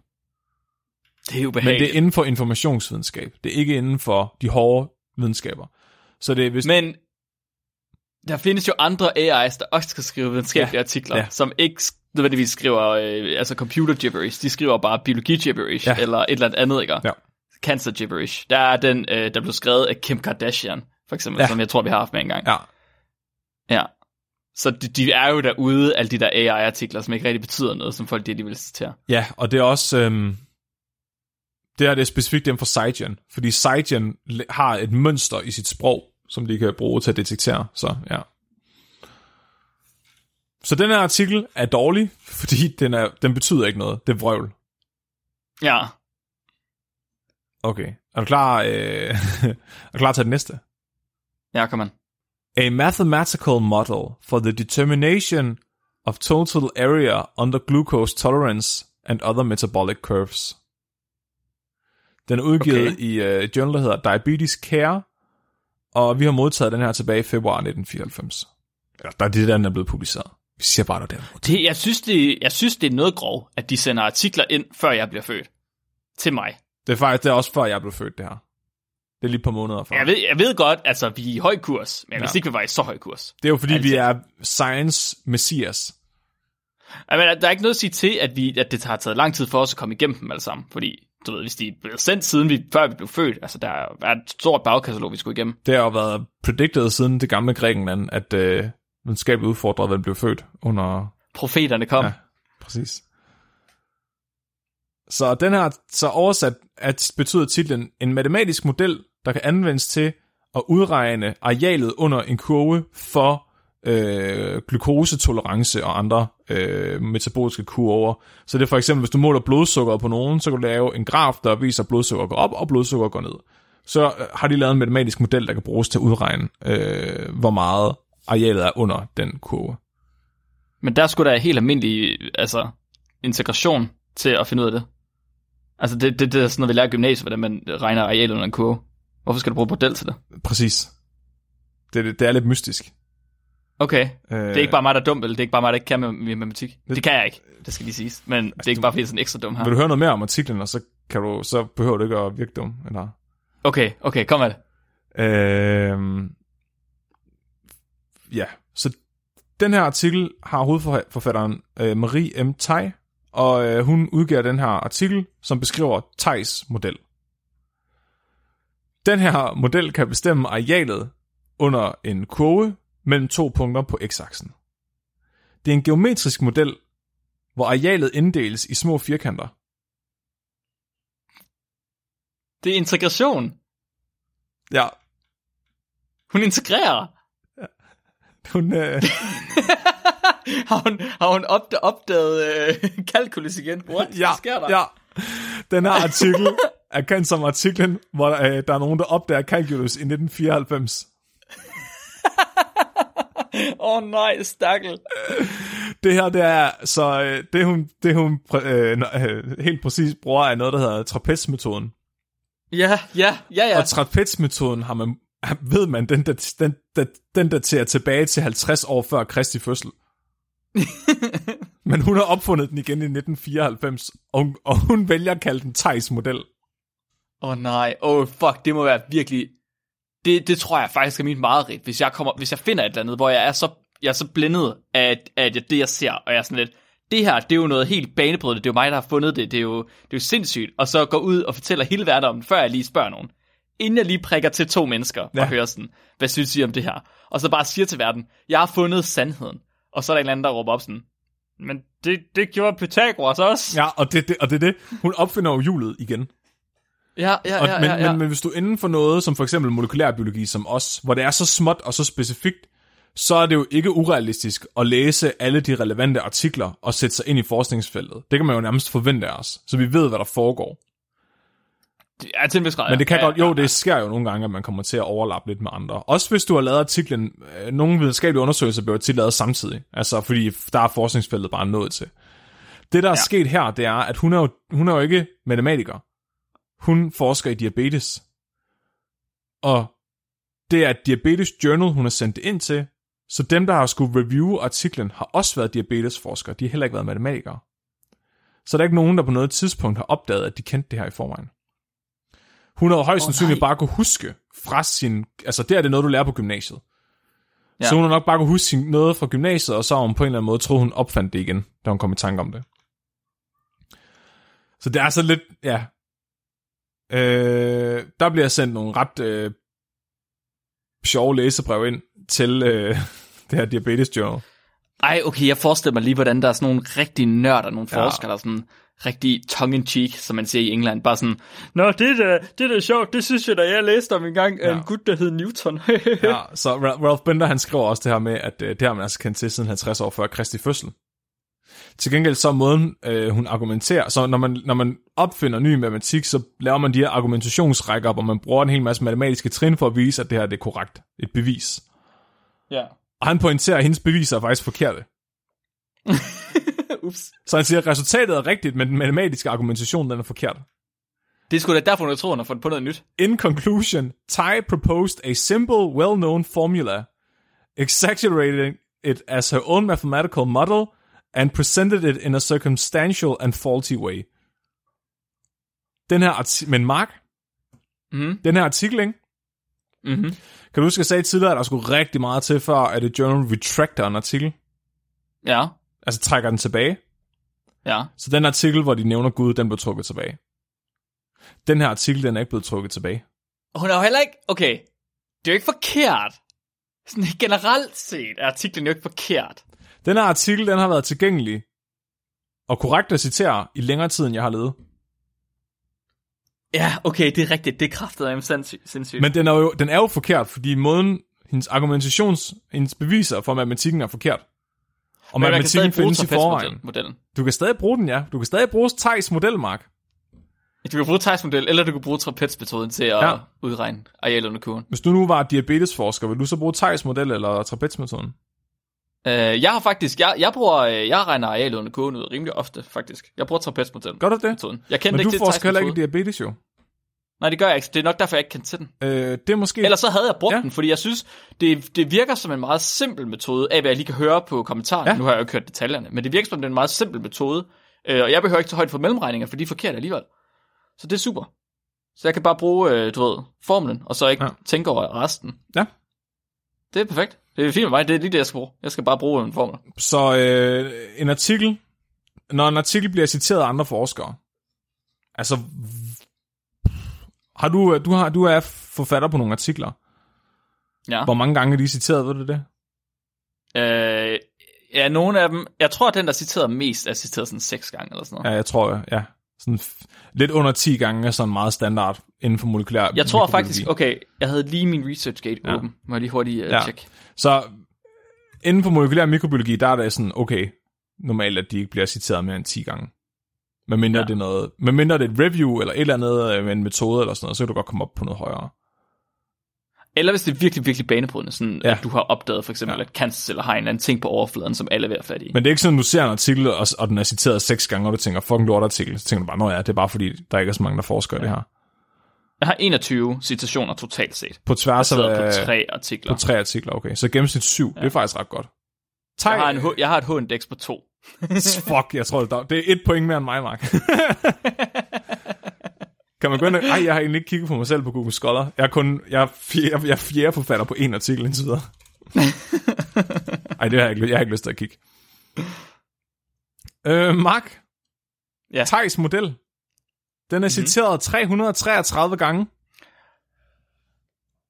Den er ikke citeret 333 gange. Jo, den er. Du siger ikke til mig, at der er 333 forskellige artikler, der har brugt Thijs model. Den bliver stadig brugt, Mark. Sidste år blev den citeret 21 gange alene. Sidste år, Sidste år blev den citeret 21 gange. siger du til mig, et sted mellem 8 og 9 procent af alle hendes situationer, de kommer fra 2021. Stop. Prøv lige, Mark. Ej, på den der matematik er jeg ikke sikker på, var rigtig. Men ja, den, er blevet, den bliver citeret fucking meget. Og det er en artikel, der er forkert. Der beviser en matematisk model, der findes i forvejen, og det her har man været klar over i 28 år. Den bliver stadig citeret. Den er næsten citeret 10 gange i år allerede. Ej, det er sindssygt. Thijs model, mine damer og herrer. Det er fedt. Jeg, jeg, det, bliver diabetikere, de burde øh, have... I en af deres kurser, eller undervisningstimer, der burde de lige få at vide, at den der model, den skal man ikke have med. Thijs model er lort. Så den er afvist, fordi den simpelthen opfinder noget, der allerede findes på en forkert måde. Dagens sidste artikel er, øh, den har vi fået tilbage i 2014 på et eller andet tidspunkt. Den er indsendt til The International Journal of Advanced Computer Technology. Øh, artiklen hedder Get me off your fucking mailing list. Oversat til øh, Fjern mig fra jeres fucking spam-mail liste. Den tror jeg, jeg, jeg tror folk, de fangede den. Okay. Øh, ja. Jeg begynder bare at læse højt, og så øh, siger du bare øh, stop. Get me off your fucking mailing list. Stop. Get me off your fucking mailing list. Get me off your fucking mailing list. Get me off your fucking mailing list. Get me Ja. off your fucking mailing list. Skal jeg sige stop? Øh, jeg må, jeg må bare stop, stop, stop, stop, stop. Øh, jeg har nogle ting, jeg måske godt kunne tænke mig lige at øhm, kommentere på her. Ja. For det første, hvorfor er jeg blevet spurgt til at skrive review for en, et tidsskrift, der normalt ikke har reviewers? Det forstår jeg ikke. hvorfor spurgte de mig? De spørger aldrig nogen, og så kommer de og spørger mig. Det irriterer mig. For det andet, De har reviewers. hvorfor har de... Hvis du læser på deres hjemmeside, så har de reviewers, Mark. Det er derfor, jeg Ja, har så har de reviewers. Ja, ja det er klart. Øh, sådan Predatory Journal, Flemming, de har normalt ikke reviewers. Rolig nu, Mark. siger Rolig nu, Mark. Nå, Jeg synes, du hopper til konklusioner. Vil du ikke lige altså, se noget mere af artiklen, inden du konkluderer noget? okay, kom med, kom med det med. Hvis jeg nu viser jeg dig figur konklusionen? 1 her, så figur 1 det er et Okay. flow-diagram. Et flow-diagram ja. viser øh, normalt øh, arbejdsgangen for et forsøg. Ja, Så hvis du starter... øh, det her... Det, ja, øh, må jeg, må jeg forklare? du har ikke figurteksten. Nej, det har jeg ikke. Øh, så fig- i figurteksten står der, get me off your fucking mailing list. Get Hov, me oh, off den your har jeg fucking så, så ma- har ja. jeg, så har jeg den. Ja. Okay. Så det jeg ser her, det er et flowdiagram, øh, der er stort set lineær. Den går fra at starte med get, Ja. og så går den i en lige linje ned til me, og så kan det enten gå over til off, som er en blindgyde, ja. så vil sige get me off, Ja, øh, hvilket jeg synes, det, det, det er også en rimelig god alternativ, eller get me your fucking mailing, mailing list, ja. kan det også være. Øhm, der, det ved jeg ikke, om det er øh, med vilje fra hvad hedder det, forfatternes side, at de gerne enten vil spille af, eller vil have deres mailingliste. Altså en af de ting, jeg lægger mærke til, det er jo for eksempel, at de har været taget højde for farveblindhed. Så normalt, når man ser de her diagrammer, så kan du tit finde på at putte farver i felterne, men det tager ikke højde for, at der er nogen, der ikke kan se farver. Så jeg synes, det er ret flot, at de bruger former i stedet for. Til at Ja. ja. adskille, om det er noget, eller om det er... øh, Ja. Øh, jeg kan godt lide det der med, at det ikke er, øh, det er ikke et grid. Det er ikke sat ind, ligesom alle andre de gør, hvor du ved, det er på sådan fine lige linjer. Nej, der er man meget flow i det her flow-diagram, Der er meget flow, ja. Ja. ja. ja det skal sige. Det skal du få her. Øh, figur 2, Mark. Øh, så Ja. der er jeg også kommet til at klippe øh, figurteksten ud. Men figur 2 hedder Get me off your fucking mailing list. Og figurteksten er Get me off your fucking mailing list. Get me off your fucking mailing list. Og her Ja. ja. der kan du så se, du har øh, Y-aksen Get me off øh, langs X-aksen øh, Your fucking mailing list. Øh, Jeg synes jo, det er interessant her, at y-aksen, det er en øh, logaritmisk akse, der går fra 1 og op til 100.000. Ja. Nej, 10.000, Ja. undskyld. Øh, I, øh, du ved, øh, 10 faktor øh, øh, forøgelser. Ja. hvor at x-aksen, det så virker til at være øh, en normaliseret akse, eller en standardiseret akse fra 0 til 1 i stedet for. Ja.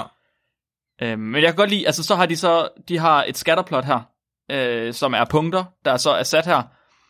Øh, øh, Scatterplot, det er simpelthen bare, når man plotter alle datapunkterne, og så ser, hvad får man ud af det. Ja, uden og det er ret, på, jeg ja. er ret imponeret over det her, øh, fordi det virker til, at der er en helt bestemt korrelation i det data, de har her. Ja, Øh, det er ret vanvittigt, hvordan at det kan sættes på den måde, men hvis man kigger meget godt efter, så alle punkterne, de går sammen, og så øh, skriver de faktisk noget, ser det ud til.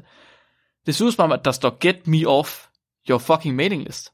det havde jeg faktisk slet ikke lagt mærke til. Det, var, det, det, se, det er derfor, det- du er reviewer, Mark, fordi du er den skarpe her. Ja. Jeg vil ønske, at de havde brugt Thijs model til at udregne øh, integralet under den her graf, men øhm, Ja. jeg ved ikke, om den kan bruges Det til tror jeg- scatterplots. Det tror jeg ikke. Øh, nej, det kan, det kan man ikke scatterplots, fordi der kan punkterne både være, du ved, de kan være lige over hinanden og under hinanden, så du får ikke en fin kurve ud af det. Ja. Det lød som om, du kendte lidt til den her artikel i forvejen. Nej, det gjorde jeg faktisk ikke, men jeg, jeg, jeg, jeg, jeg kunne ligesom forstå, hvad det var, de ville med den her. Hvad, øh, du sagde, så øh, det kommer ikke bag på dig, hvis jeg siger, at de sender den ind til, øh, de sender den ind til det her journal, der hedder øh, International Journal of Advanced Computer Technology. Og de får faktisk at vide, at artiklen den er godkendt. Den har været peer review, og den er godkendt. De vil gerne publicere den. De skal bare betale 150 dollars i publication fees, og så bliver den udgivet. Perfekt. Desværre det er, det er vælger billigt. forfatterne, at de ikke vil bruge 150 dollars på at publicere den. Så den er aldrig blevet publiceret, Nå. men den er blevet godkendt til publikation. Okay, det er jo, det er jo, altså, det er godt nok. Hvordan kan det lade sig gøre, Mark?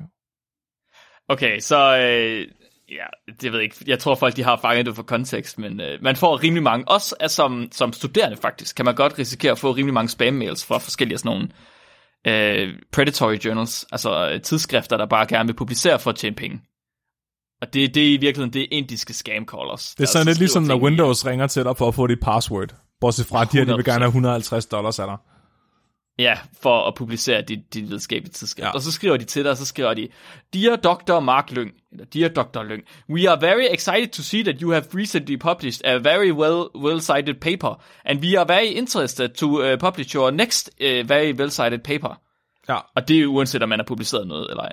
Men det er også øh, en af de ting, der kan være lidt uhyggeligt ved det her, det er, hvis du nu ikke ved, at det er predatory journal, du har sendt din artikel til, så kan den blive fanget, så vidt jeg forstår. Fordi der er mange andre rigtige journals, som ikke vil modtage din artikel, hvis den allerede ligger på skrivebordet hos nogle andre. Så det vil Åh, sige, helvede. det der predatory journal, hvis de nu vælger hverken at godkende eller afvise din artikel, så ligger den i limbo, og så kan du ikke sende den til andre. Hvordan kan de vide det? Hvordan kan de vide, at den ligger i limbo hos en Jamen det ved en jeg ikke tidsskrift? Jeg ved det ikke. Jeg har bare hørt, at det er sådan en skrækscenarie, at du så ikke kan publicere din artikel, fordi den ligger i Indien eller Det er, andet det er, det, den eneste mulighed, jeg ser, det skulle være, at det tidsskrift der, altså det predatory tidsskrift, at de skulle øh, blackmail dig på en eller anden måde. Ja. Altså simpelthen sige, at vi, nu har vi din artikel, nu siger vi til alle andre tidsskrifter, vi har din artikel, så kan du ikke få den sendt ind nogen Give andre me steder. your Windows Medmindre du password, or we will 150 fuck you up. Ja, præcis, sådan noget i den stil. Fordi det der med at sende artikel ind til publikation, i hvert fald min meget, meget, meget begrænsede erfaring indtil videre, det er, at det er et ultra gammelt system, et ultra manuelt system, og bare et virkelig, virkelig ineffektivt system. Det er ikke, det er ikke sådan noget, man, man håber, fordi at det nu er altså frontieren af videnskab. Så forestiller man sig måske, at det er sådan noget med, åh, oh, det er bare, du ved, der er en internetportal, og det er totalt streamlined, og der er automatiseret, hvordan det bliver sat ud til reviews og sådan noget. Ja. Nej, nej, nej, nej, nej, nej, nej, nej, nej. Du skriver mails med en person. Og så skriver du frem og tilbage med den her ene person her. Kan du lide det her? Kan du lide det her? Så sender I Word-dokumenter til hinanden, enten via mail, eller via deres ultra forældede øh, indsendingsportal. Ja. Og når du så endelig er klar til at sende den ind, så skal du igennem den der portal der, som er værre end at... Altså, jeg, siger, jeg skulle til at sige værre end skat, men skat er faktisk rimelig godt at skrive ind ved lige nu. Så kommer der sådan en brevhøn løbende ude på fortorvet, Ja, ja. hvor der ja. står, at det du er afvist. Ja, ja basically. Den ligger et æg, og så, øh, så er der en afvisning i ægget. Ja, så, så at tro, at der er en eller anden samlet database, hvor alle tidsskrifter, de kan se øh, publikationer, som de har på skrivebordet, det, det, det, det er utopi, altså, og fantasi. Det nægter jeg at tro på. Det skulle være fordi, at de der predatory journals, de skulle skrive en mail rundt til alle tidsskrifter og sige, Øh, bare lige så I ved det, så har vi deres tidsskrift her, så I skal ikke lige publicere den. Jeg tror, det er mere sådan en æresting, at du er nødt til, når du, når du indsender til Nature, så skal du trykke, jeg erklærer hermed, at denne artikel ikke er indsendt til andre på nuværende tidspunkt. Det er jeg sgu ikke glad Og hvis de så finder ud af, at du har løjet, så kan du aldrig få lov til at sende ind til dem igen. Så bliver du blacklistet. Og sådan. Hvis du. Prøv lige at høre det der, det lyder som fucking loge. Hvis de er så finder også. ud af, at du har løjet, så får du loge, frataget dig din kutte, og du får aldrig lov til at lave et blodsoffer igen. Ja. Men det er jo en fucking loge. Nature er sgu da en loge, Mark. Ja, det er, ja, det er det jo. Alt science er en fucking loge, man. Ja. Og det er okay. Det er ikke andet end kult. Det er det, der er En det kult, fede. der gerne vil have et højt impact factor og et højt H-index. Det er, det, der, det er derfor, vi forsker, Mark. Vi vil gerne være med i kulten. Ja. Cthulhu, accepter mig. Ja. Udgiv mit paper. Ja. Har min første fødte. Kæft, man. Tak øh, for... Men du, Ja, undskyld, jeg har et spørgsmål her. Jeg har et meget vigtigt spørgsmål her. Hvorfor er det et dårligt paper, det her? Øhm, det er simpelthen fordi, at øh, de glemte at bruge Thijs model i figur 2. Kæft, man, der kan bare se. Så øh, der, jeg tænker, der er noget p-hacking, især når de konkluderer Get Me Off Your Fucking Mailing List, baseret på Get Me Off Ja. Your Fucking Mailing List. Ja, det kan jeg godt se. Også når deres hypotese var Get Me Off Your Fucking Mailing List, kunne de måske godt have undersøgt lidt mere, altså belyst andre sider af sagen. Øh, man kan sige, selvom den, at de ikke betalte det der publication fee på 150 dollars, og den ikke officielt er publiceret, så er den stadig blevet citeret 14 gange. Fedt.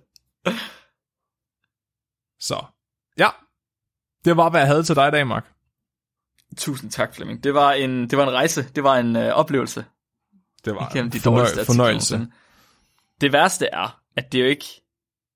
Noget af det, du fortæller her, det er jo, sådan, det er jo, det er jo ekstremerne. Det er jo noget, hvor man tænker, det, det vil man aldrig nogensinde se. Noget andet af det, du fortæller, det er sådan rimelig almindeligt. Ja, Det er sådan semi-almindeligt. det var svært. Nogle af dem var det svært at vælge, hvad for en af dem skal jeg tage. Ja. Fordi der er så mange af dem. Der, er- der er nogle af de der eksempler, der hvor man er sådan lidt, okay, det, det, det ser man bare sådan virkelig ofte. Ja. En ting, jeg vil sige, så, så øh, noget af det, der er rigtig meget debat om lige nu inden for øh, videnskab og publikation, videnskab, altså akademia i virkeligheden, det er, hvorvidt det her peer-review-system, det fungerer eller ej. Og det gør det Jeg tror måske, vi, vi to vi har snakket en lille smule om det. Ja. Jeg er ikke sikker på, at vi i virkeligheden er kvalificeret til at have en holdning til det, fordi Men det her skal fandme ikke stoppe mig. Nej, det er jeg slet ikke i tvivl om. Øhm, Men det er jo også det der med, hvor stort et antal af de artikler, der egentlig er udgivet, der viser noget, der ikke kan replikeres. ja, Jeg synes, at det er forkert at, at lave et system, der presser forskere til at publicere så meget som muligt. Fordi det hindrer mange i at lave større videnskabelige gennembrud, medmindre at de har en hær af postdokker og PhD'er, der kan skide artikler ud for dem hele tiden. ja. Altså, det var federe, hvis du kunne bruge fire år på bare at lave en volderfed opdagelse, i stedet for at lave en hel masse middelmådige ting. Men jeg ved ikke, det, altså jeg er jo ikke forskningsleder, så jeg skal ikke kunne sige, hvad de synes, men jeg tror, det der pres for at skulle publicere x antal artikler, og få det impact factor og sådan noget, jeg tror ikke, det gør noget godt. Nej, det vel ble- det vel blevet kapitaliseret rimelig meget. Ja. Og det virker ikke til, at det har været en fordel for videnskab. I hvert fald, jeg skal ikke kunne sige, om det har været en fordel for videnskab i det store hele, men det har i hvert fald ikke været en fordel for den enkelte forsker. Nej, nej, præcis. Spændende, meget spændende. Uha, uha, uha, uha. Det er... Ja, det gav mig stra- strenge associationer tilbage til nogle af alle de mange artikler, jeg har læst, der ja. Ja. er mindst lige så dårlige. Ja. Puha. Ja, så øh, Tusind tak for det, Flemming. det var slet. Skal vi have et lytterspørgsmål? Kom med det. inden vi slutter af for i dag. Jeg er velkommen med. Dagens lytterspørgsmål, det er sendt ind af Birgitte. Birgitte, hun har øh, skrevet ind, og så har hun spurgt, hvis hun nu sætter hamfrø til spiring i sit eget pis, får planterne så lidt af hendes DNA?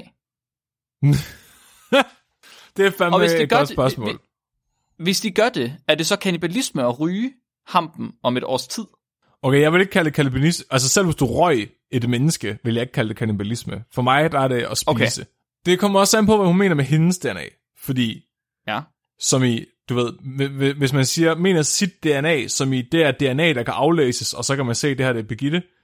Eller som i, de her nukleotider kommer fra det DNA, som har udgjort Birgittes DNA. Så det er sjovt. Øh, en af de ting, jeg har hørt, at folk, de, der gør, at folk de er bekymret for GMO, det er fordi, at der er nogen, der frygter, at planterne, der bliver, øh, der, der er genmodificeret, at de kan overføre deres DNA til os. Sådan at vi får tomat-DNA, for eksempel. Det giver ikke mening. Nej, det giver nemlig bare ikke rigtig mening. Det er bare ikke sådan, det fungerer. Men der er, er jo fordi, DNA altså- i, i, i alt, hvad du spiser. Forhåbentlig. Ja. Ellers så er det måske Ja. Pepsi Max. Jeg tror, Pepsi Max er der ikke noget DNA i. Nej, det, det tror jeg ikke. Alt biologisk, du spiser. Ja. Ja. Og det er jo en metabolit, der bliver nedbrudt. Man kan vel godt bruge Jo. dets komponenter til at syntetisere sit eget DNA. Ja, ja, jamen, det man bestemt. Du ja. Nedbryder det til nukleotider. Fordi 100%. proteiner bliver nedbrudt til aminosyre, og fedtsyre bliver nedbrudt. Triglycerider bliver nedbrudt til fedtsyre. Jeg hørte ikke særlig godt efter, da vi havde om, om metabolisme. Så, det, så, Så, øh, en, anden, en anden ting, der også lige er, det er, at, at okay, så, så pis har nok i det hele taget ikke specielt meget DNA fra dig. Der er en lille smule, men urin i sig selv har ikke DNA. Men når du tisser, så ryger der en lille smule af dine celler fra din blære ud. Så ce- cellerne i din blære bliver faktisk udskiftet mm, hele tiden. Og de dør, og så bliver de så udskilt med din urin samtidig. Så den DNA, der er i de celler, vil komme med ud. Men det er meget, meget, meget lidt DNA. men det er stadigvæk nok til at op til solen og tilbage tre gange. Ja, det er det. Det har du ret i. Så der vil jo være DNA i urinen. Og den DNA kunne jo godt optages, tænker jeg, Det kunne. af en plante og nedbrydes til komponenter i planten. Men Bliver hvis hun ryger den, så er hun nødt til at spise den i en kage, sådan en hashkage. Men det er jo ikke fordi hashplanten bliver til et menneske. Hvis du æder den. Nej, hvis du, hvis du putter dit DNA ind i en hashplante, bliver den jo ikke til et menneske. Filosofisk set, ikke? Ja. Så, øh, så øh, det vand, vi drikker, det har vel været pisse i en dinosaurus på et tidspunkt. Det er jo været... Eller Elvis. Ja, ja. Så det, hvis du spiser noget pis, dit eget pis, så får du vel også... Hvis du spiser en plante, der har spist dit pis, så får du vel også... Så de atomer, der udgør dit pis, er jo blevet en del af planten, og de atomer, der udgør Men- planten, bliver jo så en del af dig. Men det er jo så ikke længere været Ja. DNA. Nej. Men altså, i så fald, så er alt jo nogensinde kannibalisme. Ja. Det synes jeg faktisk er et smukt svar. Jeg synes, det passer ind med mine seriemorderbriller, jeg har fået. Ja, det synes jeg faktisk også. Ja. det gør. Jeg har fået seriemorderbriller. Flemming, Flemmings holdninger er blevet ændret til alt er, øh, alt er seriemorder, alt er kannibalisme. Ja. Jeg valgte på briller. Jeg vidste ikke rigtig, hvorfor jeg valgte dem, indtil at Felix pointerede, at det lignede seriemorderbriller, og så googlede jeg serial killer glasses, og så gik det op for mig, det er derfor, jeg valgte dem. Du er faktisk en ret flot seriemorder. Tak. Jeg gør, hvad jeg kan. Ja, du Det er, er nemmere lidt uh, at- Ted Bundy-agtig. Jamen, det, er- det er sådan, jeg, jeg identificerer mig mere som Edmund Kemper. Øh, du ved, Jamen, han er ikke flot. nej, det er selvfølgelig rigtigt. Så vores svar til Birgitte, det er, at du øh, bliver højst sandsynligt ikke kannibal, heller ikke hvis du spiser hamplanten, hvis, og, altså efter du har tisset i den. Jo, du gør. Nå ja, Flemming han sagde, ja okay, undskyld. Vi er uenige. Jeg siger nej, Flemming sagde ja. Det er fordi alt i hele verden er faktisk en del af det samme system. Wow, prøv du lige at kalde mig hippie? Ja. Okay, så Det- synes det jeg heller er ikke, det er sådan, kannibalisme mere. Så tak fordi, at I har hørt med, ligesom vi plejer, mens der er, vi har øh, været på den anden side af, været på hver sin side af jordkloden. Det er vi rigtig glade for. Ja. Vi håber også, at Flemming han snart bliver øh, klar med sin harmonika. Jeg er altid klar med min harmonika. Hvorfor hører vi så ikke noget mere til den harmonika? Det er fordi, øh, det er en eksklusiv klub inde på vores Discord-server, hvor vi spiller, sidder og spiller tirsdag og torsdag aften. Nå, okay. Det er faktisk lidt... Jeg, du må ikke sige, at jeg har sagt det her til nogen, Mark, men det er faktisk... Jeg begyndte at, at, at, jeg begyndte at synes, det er lidt hyggeligt at spille harmonika. Fuck. Fuck ja. Yeah. Det er, det, så, var det er det, lidt hyggeligt at sidde sammen med folk inde på Discord og, og bare rive det der lorteinstrument. Shit, man hører lige det alle sammen. Flemming, han er, han er, kommet, han er kommet på den anden side. Han synes, det er hyggeligt nu. Jeg, jeg har fået Stockholm-syndrom. Jeg synes, I skal ind og fodre Flemming Stockholm-syndrom. Jeg synes, I skal... Vi skal gerne høre Flemming spille harmonika. Så øh, hop ind på øh, tier og støt videnskabeligt udfordret med et valgfrit beløb per afsnit. Så får I adgang til vores øh, Discord og til et Google-drev, hvor at vi lægger øh, ekstra bonus-ting op en gang imellem. Og tak til dem, der allerede støtter os på øh, tier og er med på Discord. Der sidder næsten altid folk med på Discord. Der sidder altid folk med på Discord. Hvilket jeg er ret imponeret over. Alright. Flemming, er du klar til dyrfakt? Giv mig en dyrefakta. Mm, mm, mm, mm.